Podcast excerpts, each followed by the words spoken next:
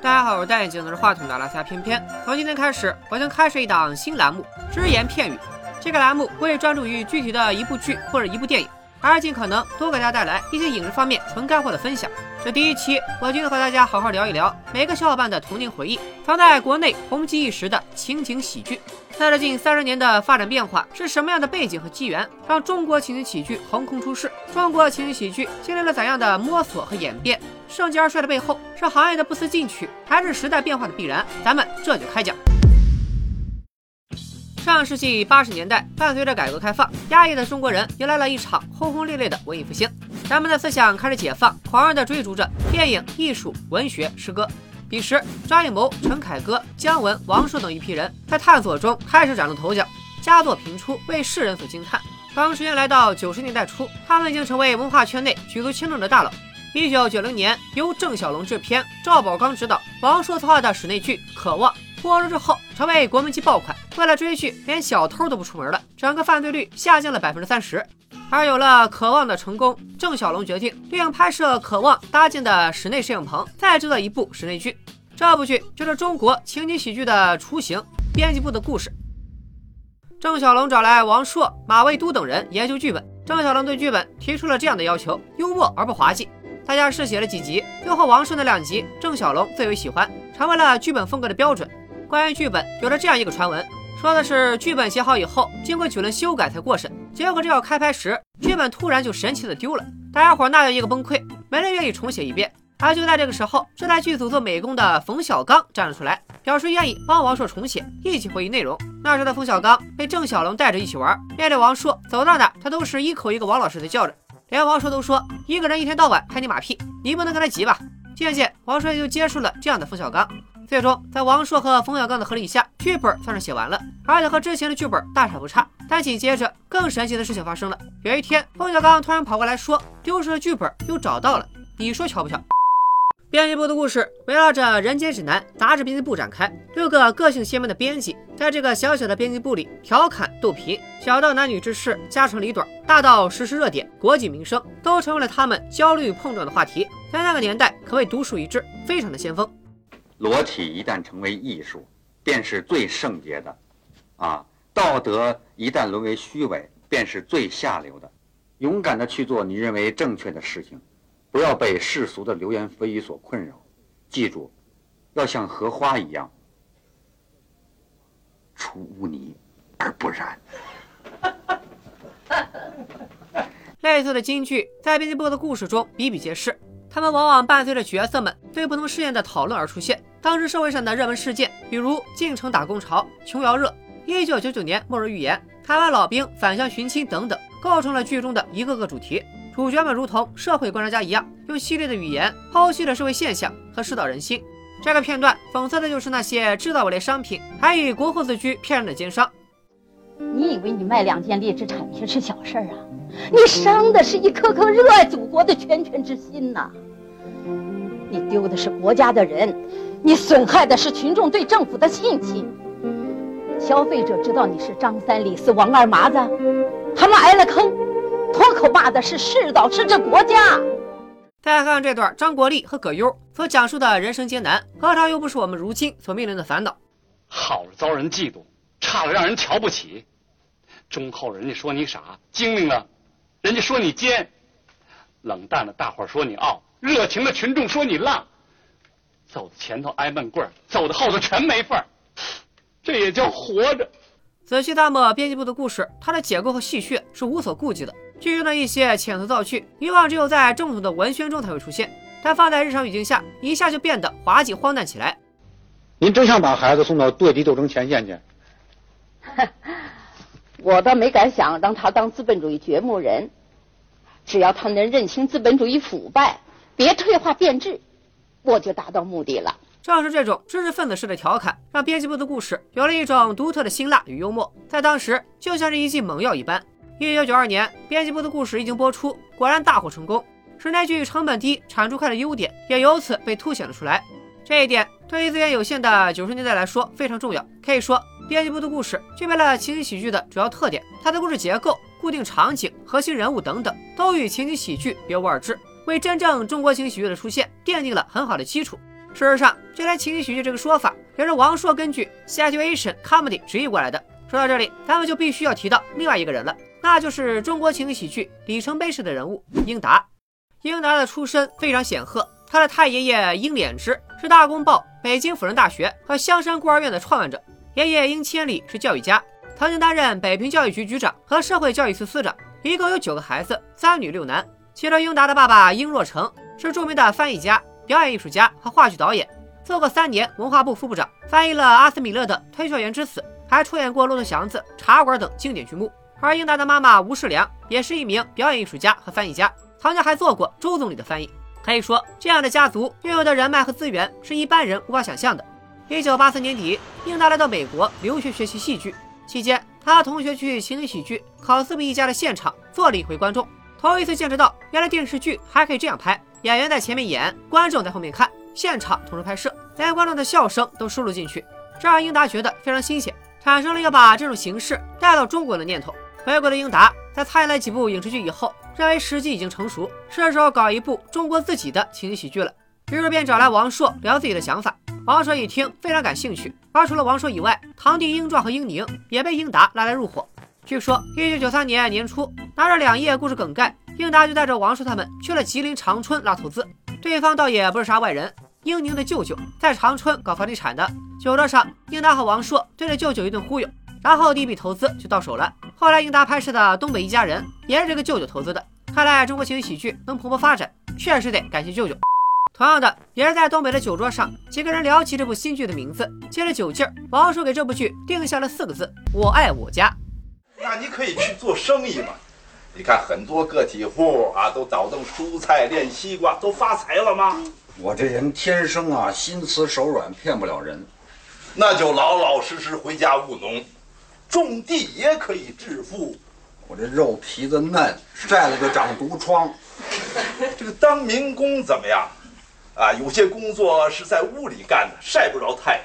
我一接触阳灰就过敏，喘喘。那你干脆出家算了，当和尚最清闲。我顿顿得吃肉。资金有了，剧名也有了，可偏偏这个时候，王朔玩起了失踪。这里面有两种说法，一种是王朔嫌钱少事多溜了，一种是当时王朔的另一部作品《爱你没商量》糊了。于是为了躲避《爱你没商量》的舆论压力，他一个人跑到海南岛散心去了。等到英达联系上了王朔时，他让：“你们先干着。”然后就把另一个顶级写手介绍给了英达，谁呢？梁左。年轻的小伙伴对这个名字可能不熟，他在中国喜剧领域可以说是大神级的存在。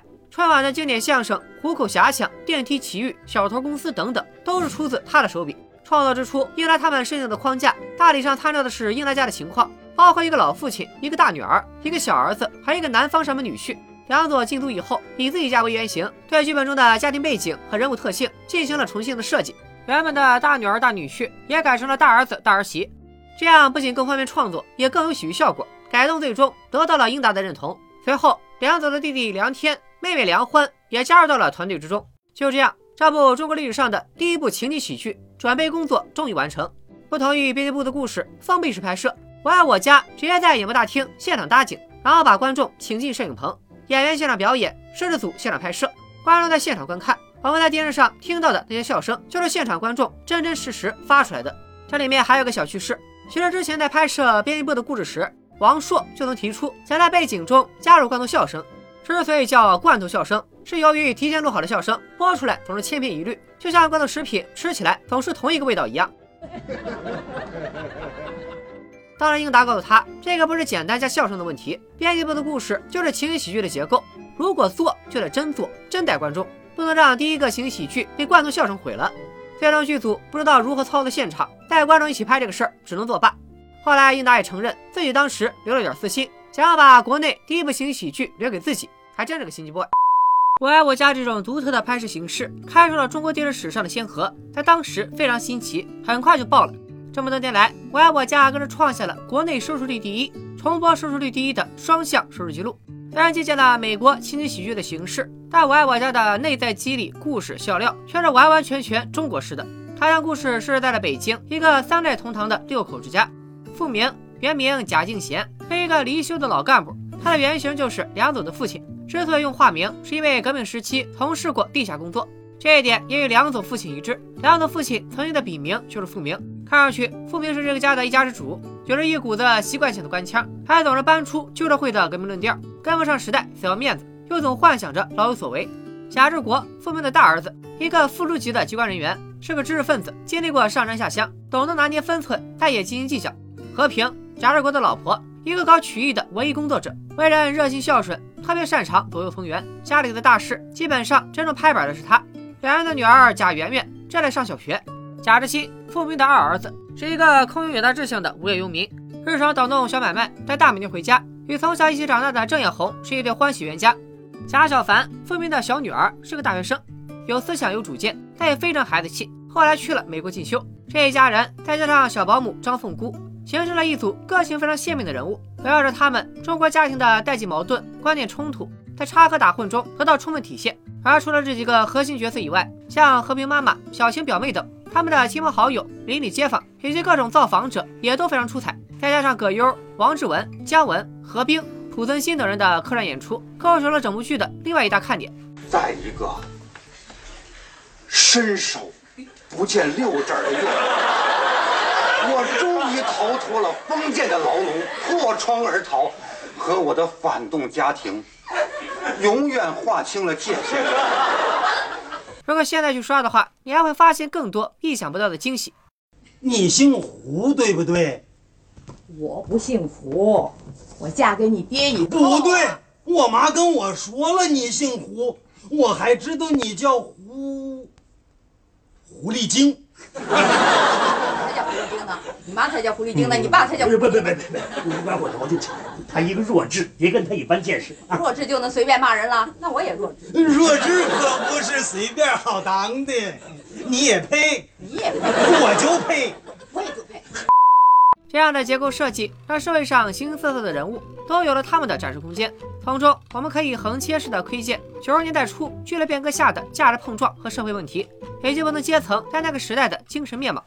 咱们家以后是不是不要买这种牌子的手纸了？这哪里叫手纸啊，简直就是砂纸嘛！像我这把年纪的人啊，每次启用之前都得做起码十分钟的软化处理。这个原来买的那些好不容易刚把它用完，你看这这这不就虚吗？哎，什么？用完了？那是您，我那儿还一大衣柜呢。啊，都是这个。哎，对，没错，金刚砂牌的手指，都是我嫂子在我那儿囤积的。哎，我说嫂子，就说这便宜，也不能这么抢购。说什么呢？说什么呢？便宜？这这比别的手指还贵呢。这个，那你买它干嘛呀？有病吧你这？真是的。干嘛？哼，瞅瞅，瞅瞅。哼，别动！什么这是？奖券哎呦，现在呀，各大商场都在弄这个啊，金刚砂牌手指有奖销售哦，瞅瞅。通过幽默逗趣的语言和故事，我爱我家对国事民生中的种种乱象无所忌讳，讽刺力度大胆惊人。这种搞笑、深刻却又接地气的调性，显然秉承着编剧梁左一直以来的创作取向，也是我爱我家一出场就成为中国型喜剧一座巅峰的关键因素之一。有人甚至做个对比，认为《我爱我家》就是一出现代版的《红楼梦》。我从来没见过我爷爷，他已经死了。嗯，听我爸爸说呢，他活着的时候也不是什么正经人，只不过是个要饭的，跟咱爷爷哪比去？不能这样讲啊！旧社会穷人去要饭，那也是因为旧社会他生活还行。六二年要的饭。六二年。啊，那也是因为我们工作中的某些失误嘛。你看出差距了吧？你爷爷一失误，我爷爷就要饭。这么多年过去了，我爱我家依然深受观众的喜爱，甚至有人还发展出了家学，乐此不疲地研究着剧中的方方面面。比如说，老傅在革命时做了哪些贡献？我革命了这么多年，经受了多少考验呢？啊，抗日战争时，爸，您看又来了您。您那点事儿，我们道上都能背出来。呃，这件事啊，你们是绝对没有听说过的啊。当年我抓抓住了一个呃日本的女特务，呃 呃，其实就是个鬼子家属啊。呃，上级呢让我负责看管。哎，这个一天一宿啊，我们是朝夕相处。哎，我动心了吗？嗯，那是，得看那女特务多大岁数。这二三十岁正当年吧，哎，活脱脱的一个山口百惠啊！那呀，还得看您当年多大岁数。哎，哎，我当年已经虚岁是十四五了吧？剧中那些劲道十足的台词，哪怕是放在今天，也不会觉得过时，依然能够引起观众的强烈共鸣。就是这儿李文良笑话贾志国的话，哪个打工人听了会不扎心？您每天都上班，可以算上班族了吧？可以这么说吧，啊，您就没别的本事了？你这话什么意思啊？您没听人这么说吗？有本事的当老板，没本事的摆小摊儿，不三不四去上班。不是，你这话跟孩子怎么说话？你你才不三不四呢！我爱我家大火之后，情景喜剧这个新鲜事物被观众所接受，英达也一跃成为了中国情景喜剧之父，并于九五年成立了英式影视公司。此后，他相继推出了一系列风格鲜明的英式情景喜剧，包括《候车大厅》《中国餐馆》《心理诊所》《一手托两家》等等。这些作品虽然没能达到《我爱我家》的高度，却标志着中国情景喜剧开始进入对题材、场景、主题等层面的积极探索。同时，也就是在这段时间，除了英达进入浓厚的情景喜剧之外，一些根植于地方方言的情景喜剧也开始崭露头角。上海的老娘舅和广东的外来媳妇本地郎，便是其中的佼佼者，后者更是长达三千多集，创下了中国情景喜剧的记录。二零零零年，世纪更迭，中国情景喜剧来到了它即将全面开花、佳作井喷的前夜。这一年，英达和梁左带来了一部非常特别的作品《闲人马大姐》。有一姐，她本是个大闲人儿啊。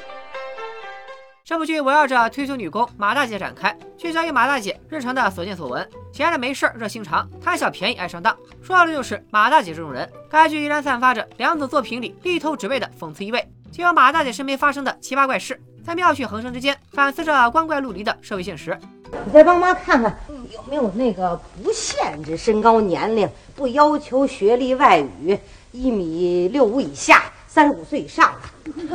不可能吧，妈？嗯，您想啊，不要求学历，还三十五岁以上啊，一米六五以下啊啊！你想人招那么多没文化的矮胖老太太干什么呀？那也没准儿。借助喜剧的外壳，显得马大姐包裹着的是一个小人物在大时代碾压下的悲剧。马大姐退休之时，也正是上世纪末的国企下岗潮发生之际。当时我就表了态，咱工人要替国家想，我不下岗谁下岗？人生豪迈，只不过是从头再来。麻辣姐退休前的身份是一家内部招待所的服务员，当时她只有四十五岁，领导安排她抚慰下岗职工的情绪，结果一回来，她自己却被要求提前退休了。要知道，服务员可不是啥高危行业，根本就没有提前退休一说，提前退休不过是对下岗的粉饰罢了。不叫下岗，哼，领导说了，从事重体力劳动的女同志，四十五岁以上可以提前退休，这是国家规定。我这算。光荣提前退休，提前退休。正因为这，马大姐才成为了闲人；也因为这，她开始找工作、做兼职、卖电脑，开始有时间帮邻里街坊处理纠纷、介绍对象。下岗是整部闲人马大姐一切喜剧得以成立的源头所在。没有达到我爱我家的高度，对于闲人马大姐来说并不意外。一方面，市面上的情景喜剧层出不穷，观众早已没有了新鲜感，对英式喜剧也开始有了些审美疲劳。另一方面，闲人马大姐并不像《我爱我家》那样，可以从两组的个人家族来进行整体架构和人物移植。以马大姐一人为核心，要比贾家一家为核心要单薄得多，使得这部剧的社会纵向上的张力不够，角色之间的冲突碰撞也不足。而且，由于马大姐的性格和身份却有着一定的局限性，用她来支撑整部剧，不知不觉中就会给人一种身为长辈絮絮叨叨的说教感。因此，这部剧尽管笑点和讽刺依旧犀利，却并不足以获得更广泛人群的注意和共鸣。拍七，我拍七，偶尔咱也打回的。你拍八，我拍八，小孩早恋必须抓。你拍九，我拍九，两口子吵架别动手。你拍十，我拍十，发挥余热还不迟。之所以我要重点提这部作品，还有两个非常重要的原因。其一，还没等剧集播出，梁左就因为突发心肌梗塞在家中猝死，年仅四十四岁。这部《闲人马大姐》竟成为了他的遗作。梁左的去世对王朔影响也很大。王朔在《追忆梁左悼词》里是这样写的：“笑一下吧，梁左，来时我们还做亲人朋友，不管在哪里。”当然还有这么一个说法：得知消息以后，王朔他们赶到了梁左家，发现梁左家徒四壁，稍微值点钱的也就是电脑，保险柜里有那几百万的高利贷欠条。王朔认为正是这个压垮了梁左。生前，梁左有个心愿，那就是让王朔帮他弄本书给他作序。显然，所有的素材都在电脑里。没成想，在整理遗物时，英达直接把电脑抱走了。当王朔向英达索要电脑时，英达不同意，非要把版权和钱的事说清楚，气得王朔破口大骂。后来一度传出是英达给梁左放的高利贷。梁左离开不久，王朔的哥哥和爸爸也相继去世，一时间，王朔产生了严重的危机感。他那一下造成你的一个一百八十度一转向，就变成一下你就看到生活尽头了，死亡就在跟前儿，家里边不知道是谁。嗯，这在那以后。造成了很大的心理恐慌。重点提这部作品的第二个原因，这部剧中有一个戏份不多的角色，在随后的几年将成为中国情景喜剧的代表人物，并为中国情景喜剧带来另一座无法逾越的巅峰。这个人就是尚敬。在《闲人马大姐》里，他饰演了郁郁不得志、自称是作家的何荣生。我们努力工作，是为了让生活过得更加滋润。然后我们呢，娶老婆生娃娃，然后娃娃长大了，又去努力工作。然后生活过得更加滋润，然后他又娶老婆生娃娃，然后他的娃娃又娶老婆生娃娃，然后他的娃娃又娶老婆生娃娃，周而复始，好无聊嘛！人生有啥子意义哟？关于上镜和他的《武林外传》，这都是后话了，咱们暂且按下不表。同样是二零零零年，电脑开始从高端人群走向大众，大大小小的网吧遍布大街小巷，互联网时代来临了。在这种情况下，英达团队拍摄了一部与网络有关的情景喜剧《网虫日记》。虽然这部剧在当时并没有泛起太大的水花，但是它的幕后班底却非常值得一提。其中一些人日后将成为中国情景喜剧史上划不过去的名字。注意，我说的不是担当主演的黄晓明，而是幕后团队。首先说的是编剧，这部剧的编剧并不是梁总那种知识分子型的传统作家，而是当时在网络十分活跃的网络作家。有这样两位，大家都很熟悉。于白眉和宁财神，因为他们的参与，恶搞与颠覆的风格，在这部《网虫日记》里就已经展现了出来。白眉可以搬了。白眉。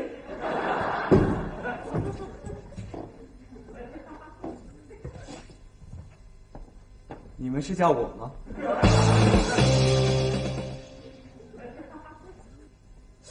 这么说，你你就是那个于。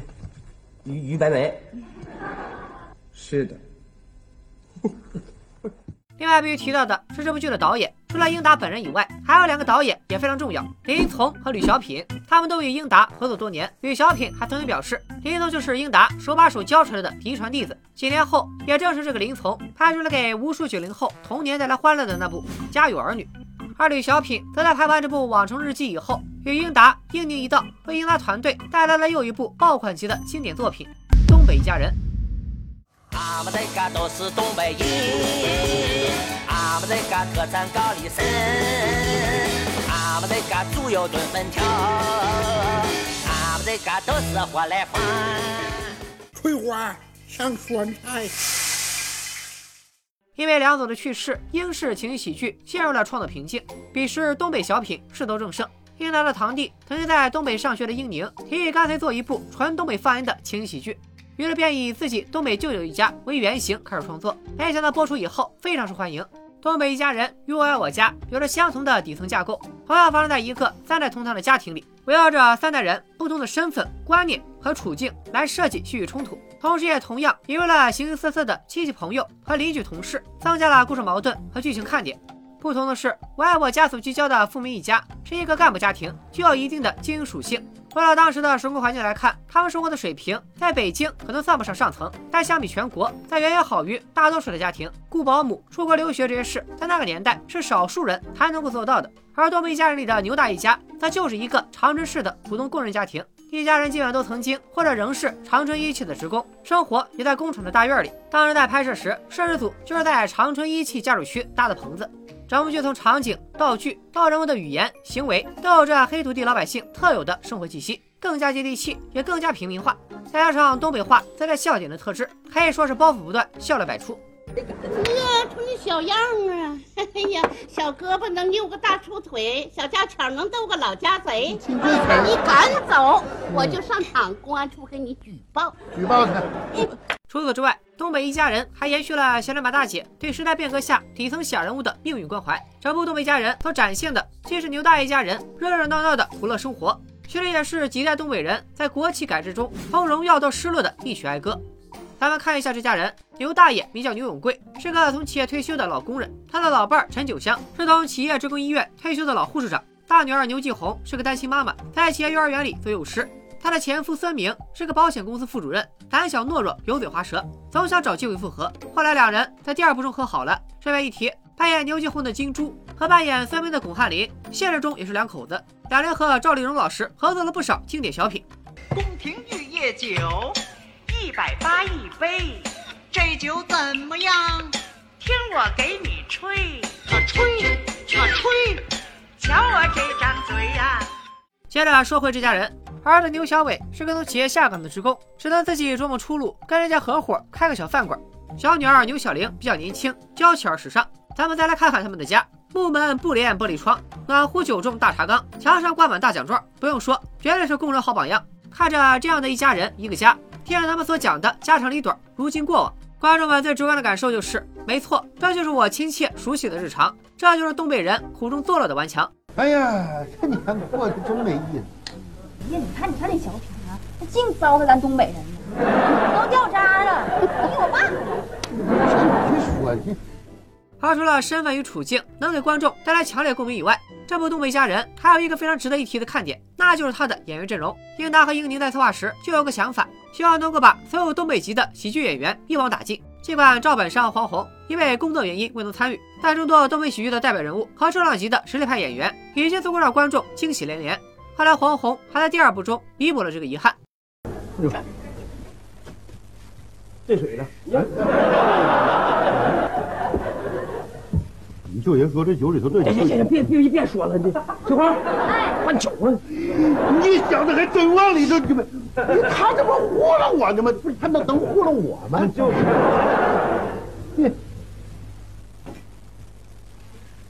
娘，嗯，卖酒不对死，死了对不起酒。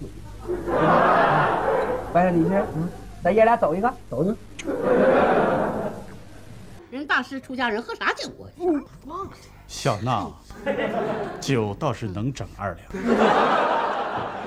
只是不能吃素。你瞧见没？人家不能吃素，出家人不能吃素，那那他们怎么还能吃肉啊？也不常吃，只是年节的时候串亲戚到老丈母娘家。啥？丈母娘？我结过？不多。结过两次。这年头啊，像我这样有真本事的骗子，有真本事的大师啊，实在是不多了。我这生意刚开张，我怕丢了主顾，就就先收购了几个，先冒充自己厂里的产品。对，哦，你就收了他偷的井盖啊？我这好几年，好几年没偷这玩意儿了，卖不出去，没人要，谁知他这嘎子要呢？我一寻思。那我就重操旧业了呗！哎呀妈呀！其他的演员他就不说了，只提一人，当时还是军艺校草的沈腾也在里面出演了一个角色，还赚了五百块，比客串的张铁林片酬还高。张铁林演完一分钱没有。我跟你说啊，这不是咱咱哥们不帮忙，嗯，这么整吧，我也觉得有点太不江湖了。没有人意识到，在《东北一家人》播出之时，一个空前繁荣、百花齐放的情景喜剧时代已经到来。此时的中国情景喜剧完成了初期的探索，开始成为电视机上霸屏的存在。我记得有人统计过，从2002年起，每年电视上播出的情景喜剧不少于十五部。尽管在《东北一家人》之后，英达团队的影响力开始走低，有很长一段时间都没能拿出现象级的作品。直到2007年，一部《地下交通站》再次证明了英达情景喜剧之父的实力。但也就是在这个期间，咱们前面提到的上镜、宁财神、林从开始爆发他们巨大的能量，《炊事班的故事》《家有儿女》《武林外传》这些佳作接连问世，成为一代人无法磨灭的集体回忆。在后面的节目中，我将带大家回顾这些经典作品，并分享一下我对中国情景喜剧走向衰败的一些看法。如果你对中国情景喜剧有什么想说的，不妨留个言，发个弹幕，大家一起讨论。今天就要说到这里，开新栏目不容易，尤其是聊这种可能处理不得好的小众题材，所以在这里也跪求大家的点赞支持，点赞越多，更新越快。拜了个拜。